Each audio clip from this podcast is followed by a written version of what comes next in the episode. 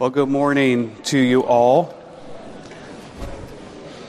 I always think the Lord has a sense of humor on some of these things. We have a, a, a long chapter today in, in a sh- very short amount of time. So let's jump right in.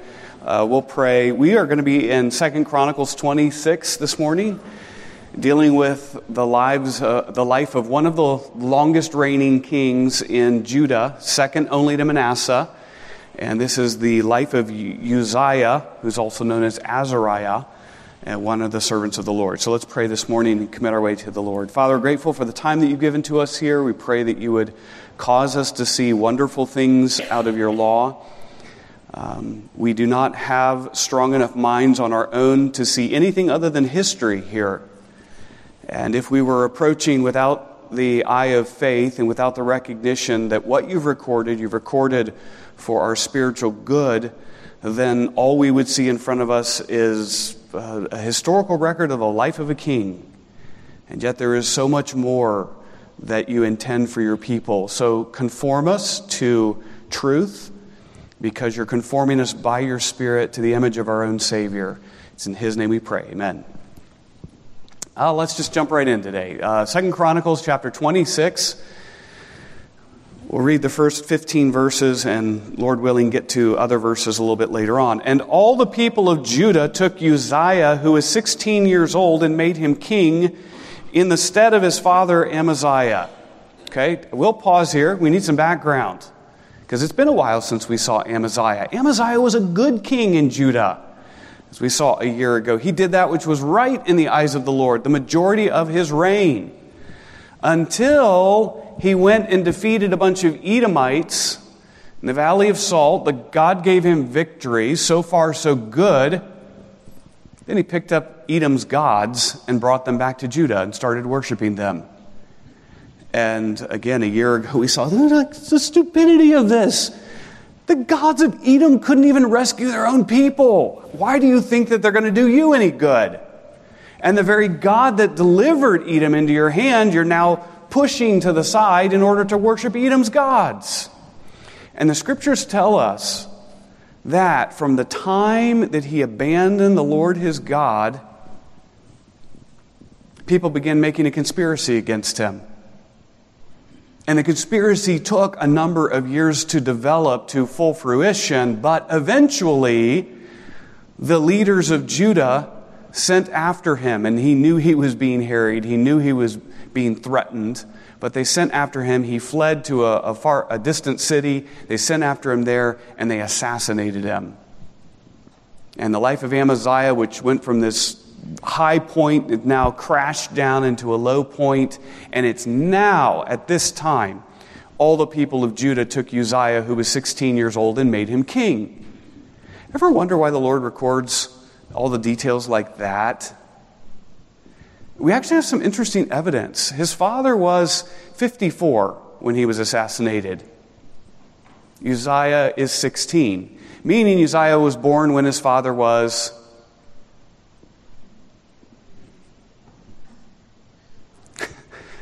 fifty-four minus sixteen, thirty-eight. There we go.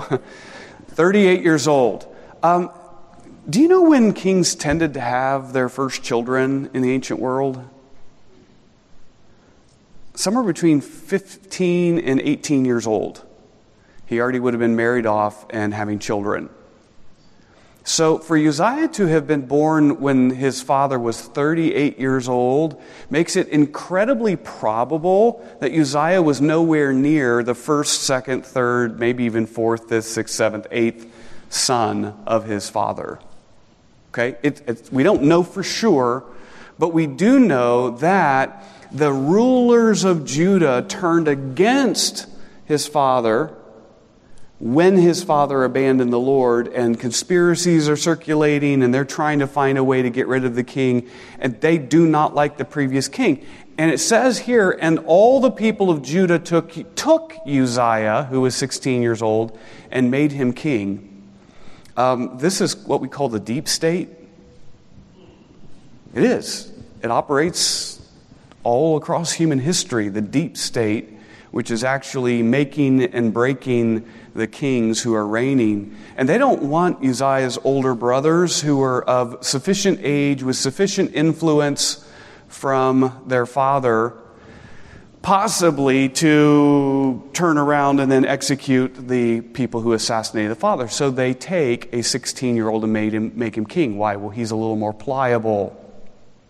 He'll do what we say. He'll be under our thumb, at least for a number of years. And by that time, we will have accomplished our purposes. Okay? So there's a lot embedded, even in background verses like this. Verse two, he built Eloth and restored it to Judah, after the king slept with his fathers. That's his, his father had died. Uzziah was sixteen years old when he began to reign, and he reigned fifty-two years in Jerusalem. His mother's name was Jechaliah of Jerusalem.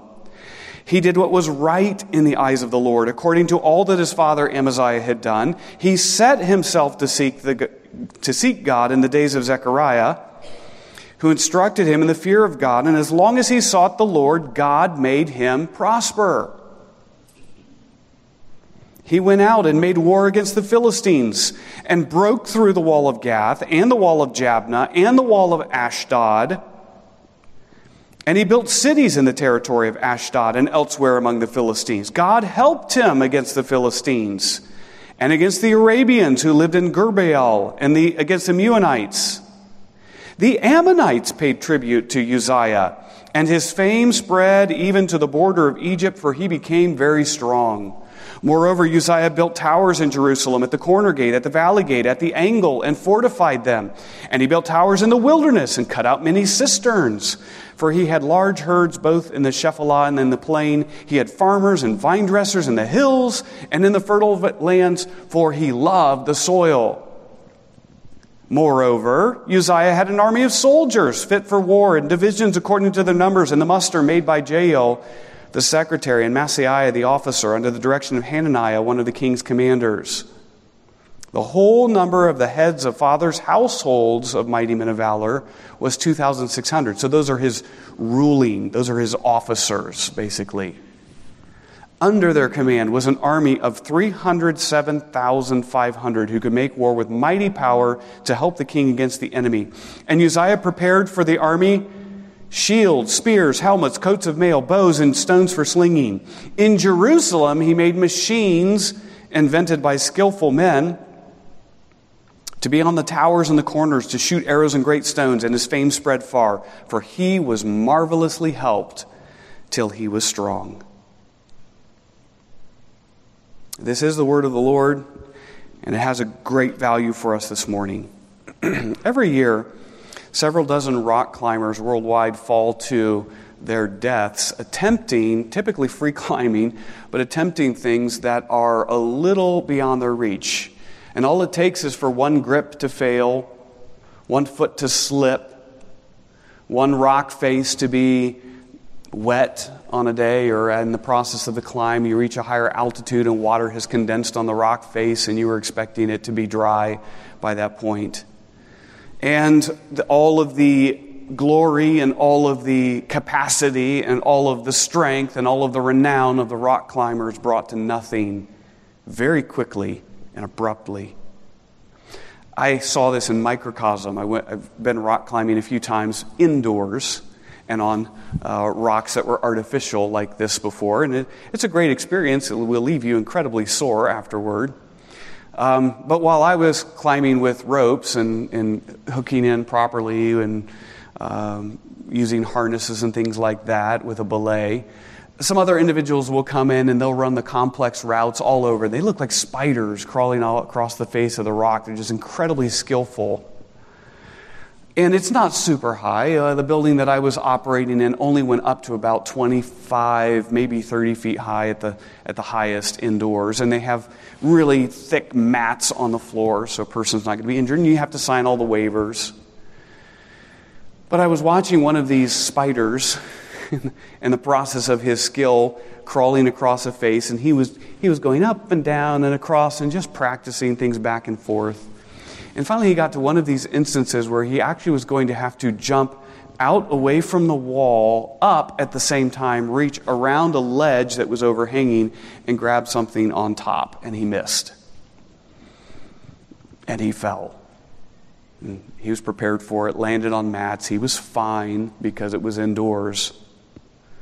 But you know, other guys were congratulating him on his skill and other things like that. And yet in that one moment, the skill came to nothing.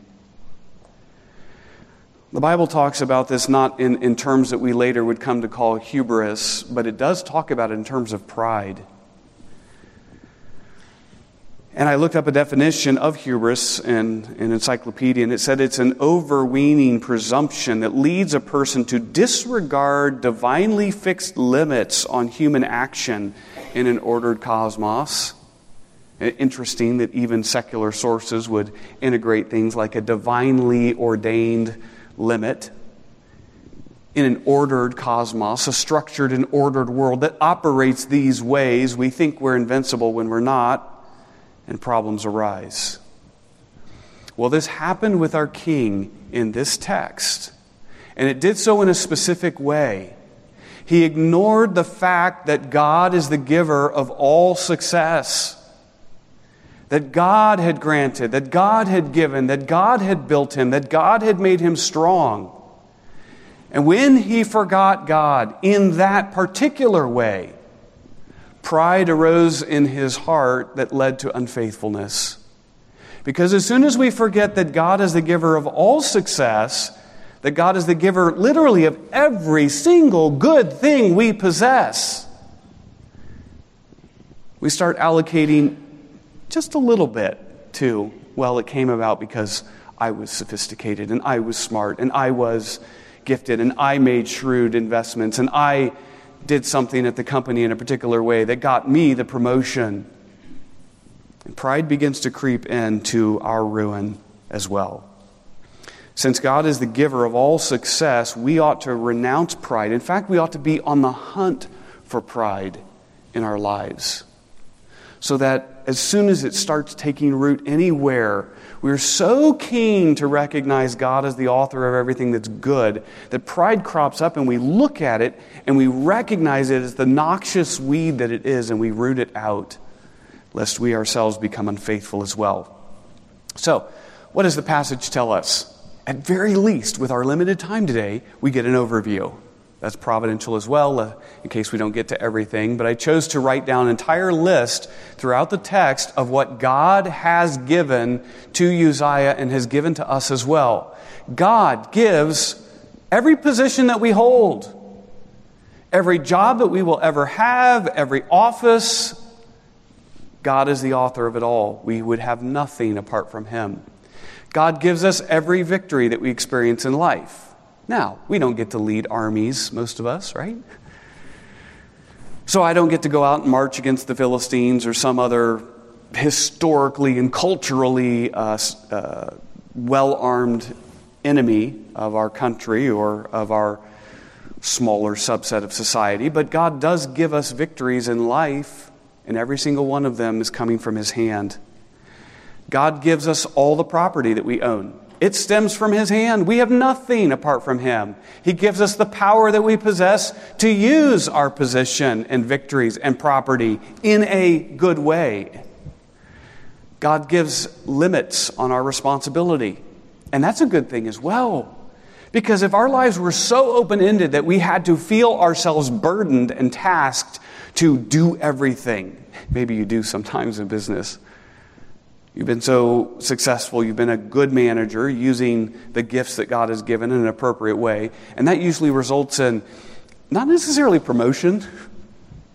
Sometimes the promotion goes to somebody else, but at least results in more work for you, right? Because they look out and say, he is really successful, put it in his hands, he's a great manager. Well, the Lord will place limits on our responsibility as well, lest we be overburdened. He gives us all the health that we enjoy. Even our reversals come from His hand, but our health comes from His hand. Our, even the opportunity to be here today comes from His hand. And every social benefit that we enjoy as well. Yet, I want to demonstrate really quickly that our text and our theme is true. Because the theme is that God is giving all these. And, and really, even though I listed that and I affirm that God is the author and giver of all those, does the text really say that? Glad you asked. Verse five, God made him prosper. Verse seven, God helped him. Verse fifteen, his fame spread far, for he was marvelously helped. What, what voice is that? Passive. But we've covered this before, frequently in Scripture, and particularly embedded within a passage where we have already affirmed that God is the author of something, that God is at work, that God is on the move, and then we use a passive later on like this. He was marvelously helped. Who's doing the helping? This is God. It's another affirmation of the same. And then all the way down in verse twenty, which we have not read yet, but the turning point in his life, the Lord struck him. The point at which he is lifted up with pride, the Lord struck him. And everything that he values is taken away very, very quickly. So we have evident proof. God is the author of all that is good in his life and in ours as well. So let's jump into the analysis of these specifically. God gives us every position that we hold. Specifically, he's arranging even our place in the world. And I'd covered the fact already that his father died at fifty-four, and the fact that Uzziah apparently is not among the first of Amaziah's children. And yet the Lord has so arranged circumstances, even in the meeting out of judgment against Uzziah's father, so that other people are passed over and Uzziah himself is made king. Now, if you're the sixth or seventh king, or sorry, uh, son of the king, do you have any expectation of rule? No, in fact, you're, you're kind of sitting there a little bit nervous because when your older brother takes the kingship, what might he be inclined to do? Kill you, so that there are no other claimants to the throne, so that there's nobody kind of conniving behind his back, backstabbing, trying to remove him so that they might have that position. So he does not have aspiration. He has probably no chance of gaining the throne until God, at work, intervenes, arranges for this circumstance to unfold. God grants him exactly his position. God also arranges our heritage. Did his father matter? Well, yeah, without being from the line of David, Uzziah has no chance of reigning at all. Did his mother matter? Yes, without her, he wouldn't have other spiritual influences and other good influences on his life that apparently made him, by the time he was sixteen years old, into a man who feared the Lord. He didn't get that from his father. And his father's decade or so of idolatry at the end of the life, that is, most of Uzziah's growing up years, he saw an idolatrous father, and all the good of his earlier years had passed away. And God arranges our spiritual influences. In verse five, Zechariah guided him in righteousness. Uh, we don't know exactly who that Zechariah is. Um, he's, his name is just dropped here. He's not the prophet Zechariah who wrote the biblical book, because that prophet is a post-exilic prophet. So you're going to have the, the Babylonian captivity, a few more kings in Judah, the Babylonian captivity of seventy years, and then the people return from the Babylonian captivity. Zechariah is going to write in this era over here. We assume that he was probably a priest, but he could have just been another nobleman in, in Judah who was a righteous person. But the text doesn't say, and even Second Kings doesn't help us because it doesn't comment on him at all. But at very least, we know that God set this man, Uzziah, under spiritual influences. Look back at your life. Would you be here without the influences that God had set you under? I'm third generation believer. My grandpa believed his His parents did not, as far as we know. But my grandpa believed in the Lord and yet was not super well informed. You know, some of the decisions he made throughout life just show the, the life of a person who's trying to do what's right but doesn't have a fully orbed, fully developed theology that's right in every point. So my father grew up in the United Methodist Church. Like, well, That's not exactly the best of influences, is it? And yet, the particular United Methodist Church in which he grew up had a really, really old pastor who was conservative and would even comment things from the pulpit along the lines basically of, well, you know, they send us this information and this is what I'm supposed to be passing on. But the scriptures say, and he'd point people to the scriptures. And then after college, he moved and had a job in Pennsylvania. And in Pennsylvania, he came under the ministry of a pastor who was as clear and biblical and expositional and exegetical, all those fancy words that all mean good things, right, as possible. And that's where my dad learned really to develop and expound the scriptures. And then he's merely a, a lawyer. And a day happens and he's wondering if law is what he's supposed to even be in. So he's wandering around in the Indiana Capitol courthouse praying and praying, Lord, am I even supposed to be doing this anymore? And he walks up to a Bible. Yeah, there were Bibles in the courthouse at that time. A big, massive Bible on a lectern in the rotunda or something like that. And he walked up and was like, God, I've got to have guidance. This is not the recommended way. But he put his hand down on the the text, and it says, desiring to be teachers of the law, not knowing whereof they affirm. And it's a negative comment on lawyers in the Bible. And he's like, all right, I good enough of an expositor to know that's not why God put it in there, but I have no other means of knowing at this point where I'm supposed to go in life. So the Lord turned him aside from law, and instead he, under the leadership of his pastor at that time, started a school, a small school in Indianapolis, Indiana.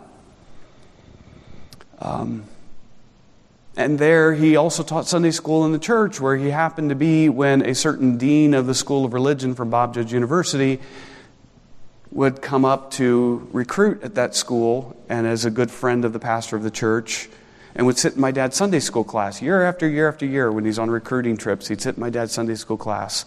And finally one year he says, hey, I'd really like you to come teach Bible at Bob Jones University. My dad says, Bible? I know, I'm like, I might, my degrees are in English and history, education, and then law. Yeah, but your exposition of Scripture is why we're asking you to teach Bible. He said, no, I'm not really interested in doing that. Well, after I think it was three years... he came again another time, and the Lord had been moving on my dad's heart so that he came down to South Carolina and taught. And I, wow, what would I be doing without all of that influence?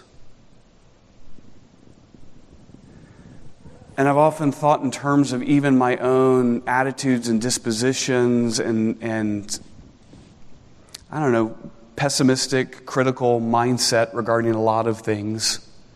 Would I have even come to know the Lord at all if I hadn't been born into a Christian family with Christian influences and exposure to the gospel early on? I don't know. But I certainly wouldn't be here today and doing what I'm doing. So if somebody ever says, oh, this is a really valuable class, a student walks out saying this was a particularly meaningful class period, say, well, thank the Lord for that, because the reality is God is the giver of gifts and opportunities, none of which I would have possessed if He hadn't laid them out. I didn't deserve it, and yet He gave it anyway. God gives us every victory that we experience. He defeats our adversaries in front of Him. And again, you think about this. The Philistines are a perennial, perennial enemy. And for centuries, almost, they have been in ascendancy against Israel. Oh yeah, we know that during David's day and Solomon's day immediately after him, the, the Philistines were under the thumb of the Judean kings. But once Rehoboam came to power and uh, Egypt broke Judah's power, it, the Philistines were again in ascendancy, and none of the uh, Judean kings tended to have strength against them, but Uzziah did. And it was strong enough. He didn't just defeat their armies out in the field in open battle. He actually penetrated all the way into Philistia, shattered their defenses, broke open their wall, And you think, well, what's the first enemy that's going to be strong enough to do that to Judah? To come in and shatter Judah's power completely and tear down the wall. That's going to be Babylon, Nebuchadnezzar. So Judah has the equivalent power of Babylon against its adversaries in Uzziah's day. That's incredible. And he shatters, look at the list, the power of the Arabians down in the south, and the power of the Meunites or the Edomites over in the east, and the power of the Ammonites in the uh, northeast and central east. So all of the adversaries around him are falling to him. And the scriptures tell us it's because God helped him against his adversaries. God grants renown in verse eight. So he's expanding his territory um, westward, southward, down around the Dead Sea. Extensive expansion of Judea in the days of Uzziah. And the God next grants him renown. The passage tells us specifically that he was known all the way to the borders of Egypt. His fame spread far. He grew strong because God was with him. Uzziah had the opportunity to build towers. These are not just strong monuments, but fortifications. Instead of having enemies that were constantly attacking him, he was attacking enemies and building far-flung, because it says they're not only on the walls of Jerusalem that he's building towers, he goes out into the wilderness and builds towers. Like, kind of like the Great Wall of China. He's going way out there to the edges and borders of their territory and building military posts and fortifications against future difficulties. His fame is spreading even to the border of, of Egypt. So the powerful Egyptian kings, they are not yet waning. They're not at the, at the height of Egyptian glory. That happened several hundred years ago, before his time.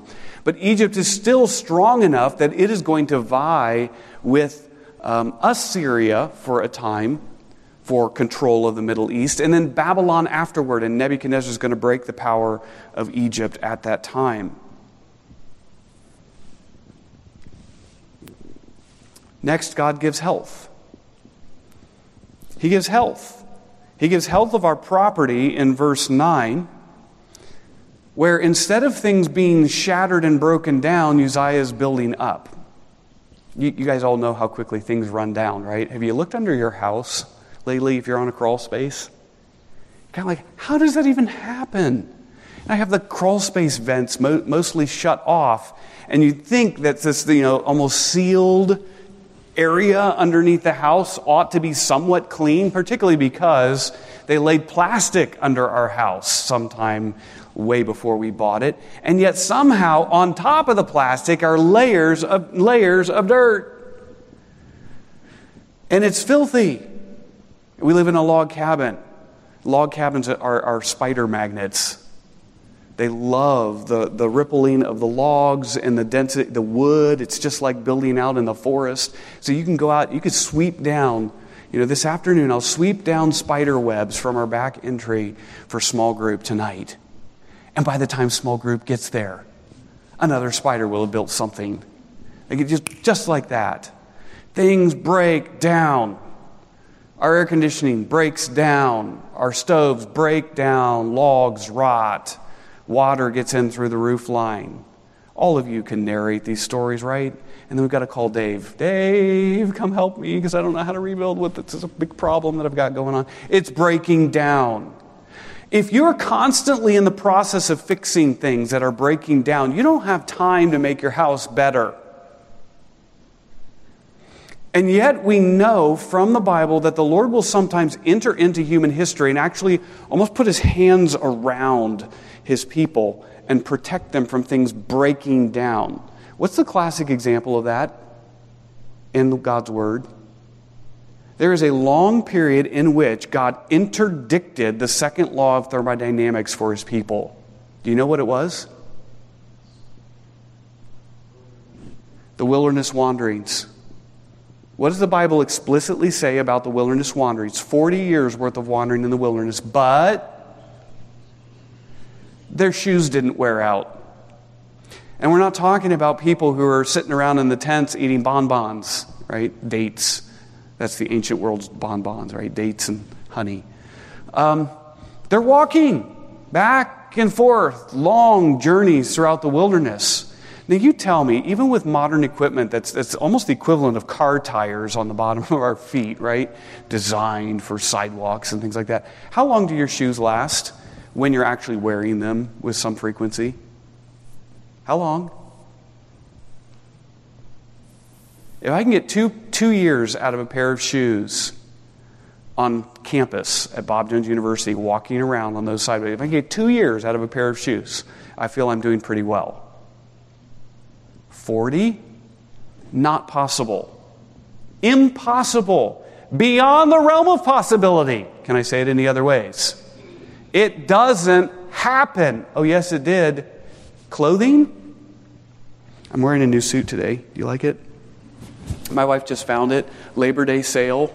She got online, and it's supposed to be like three hundred dollars, and she found it for one hundred twenty dollars. She's like, you need a new suit because certain things are happening kind of in your area amidships that demand new suitage. And I'm like, oh, thanks. Okay, well, that's good. She's spending our money very well, wisely, right?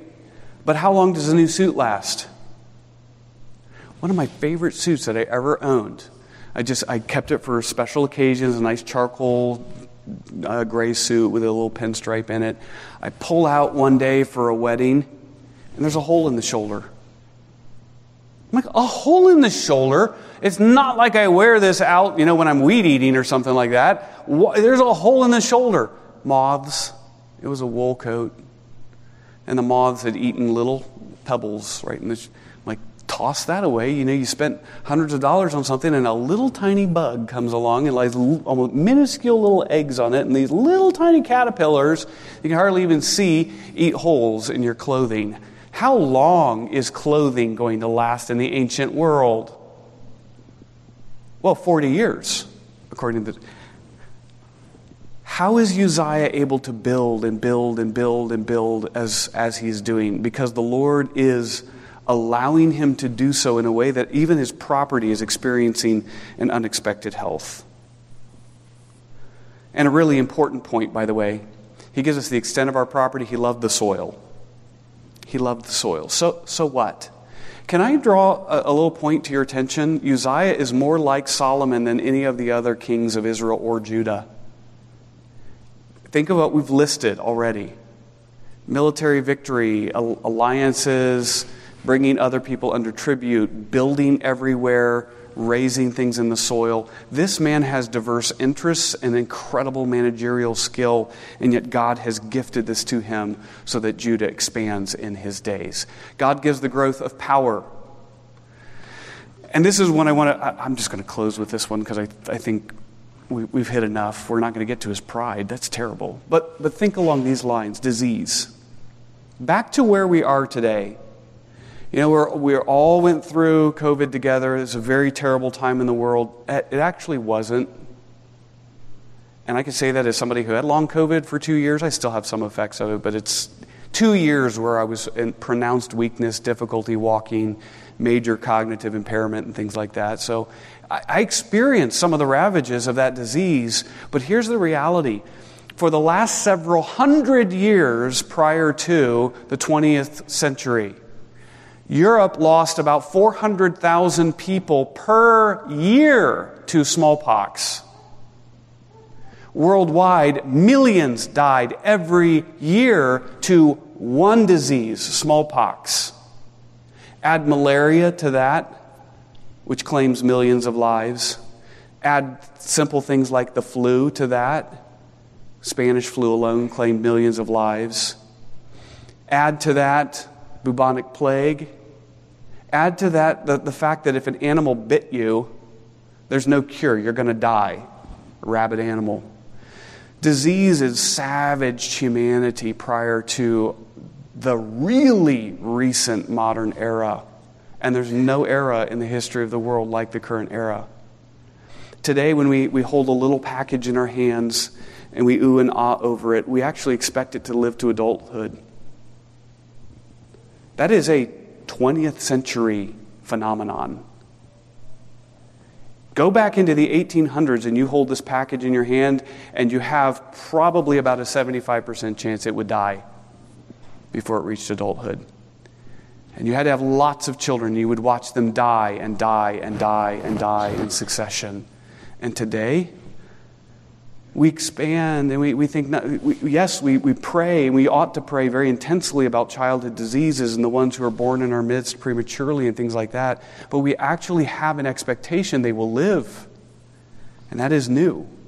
Famine? Famine is worldwide. It's ubiquitous. The, the articles that I was reading said there's no nation in the world that we're aware of that doesn't has not experienced famine in the past. And the one thing that changed the loss of millions of people to starvation was capitalism. Every other economic system that has been tried in the history of the world leads to starvation and famine, ultimately. But capitalism says, hey, you guys are a good producer of wheat. I, I'm not so good, and I've just had a really hard year. I'll buy your wheat, and I'll give you something in exchange that you want. Oh, you had a hard year too of wheat? Well, I'll go over here. We'll buy corn then instead. No corn this year? Okay, fine. We'll go over here and buy rice from Asia. And capitalism has opened up markets in a way that nothing else could solve the famine problem worldwide. And I, we went to the grocery stores in late COVID. I remember all the supply chain difficulties and all the whining we went through when we're like, are you kidding me? I only have twenty different kinds of coffee I can choose from? When are we ever going to get out of this horrible, you know, circumstance? That we're... And that's the life that we've lived in. And we have been incredibly ungrateful people because God has given and given and given, and we haven't even admitted that it was His hand doing the giving. Every single blessing that we experience right now, today, is from His hand. Every bit of our physical health, financial health, property health, the children that we have, the church that we go to, the community in which we live, the laws under which we live, and even the politicians under which we operate. They may be like the Mexico, uh, New Mexico governor, who just came out and said, basically, the Constitution doesn't matter and my oath of office doesn't matter. She specifically said so. It does not matter. I will violate my oath of office when and how I see fit because it is entirely negotiable. See if she lasts. As bad as that is, we don't have an Adolf Hitler or a Pol Pot or a Mao Zedong reigning over us. So we live in relative political stability and political security, even with the wicked rulers that we may have. God has authored so much good. Let's not lift up our hands against Him this week. And the lifting up the hand can take the force of outright in-your-face rebellion, but in my heart, it tends to be ingratitude coupled with pride. I stop looking at what I have as, as actually from His hand, and I start looking at it as if, is this not my fiefdom that I have built by the might of my power and by my wisdom? And I never realized I sound a lot like Nebuchadnezzar, whom God opposed. Father, grateful for your word this morning. We're thankful that you have given us time and opportunity to consider this, and we praise you for all the good gifts. We admit again that every good gift, every perfect gift is from above. It comes down from a Father of lights, and there is no variableness in you, and there's no shadow cast that's due to change in you. And so your good gifts in the Old Testament are like your good gifts in the New Testament are like your good gifts in the twenty-first century.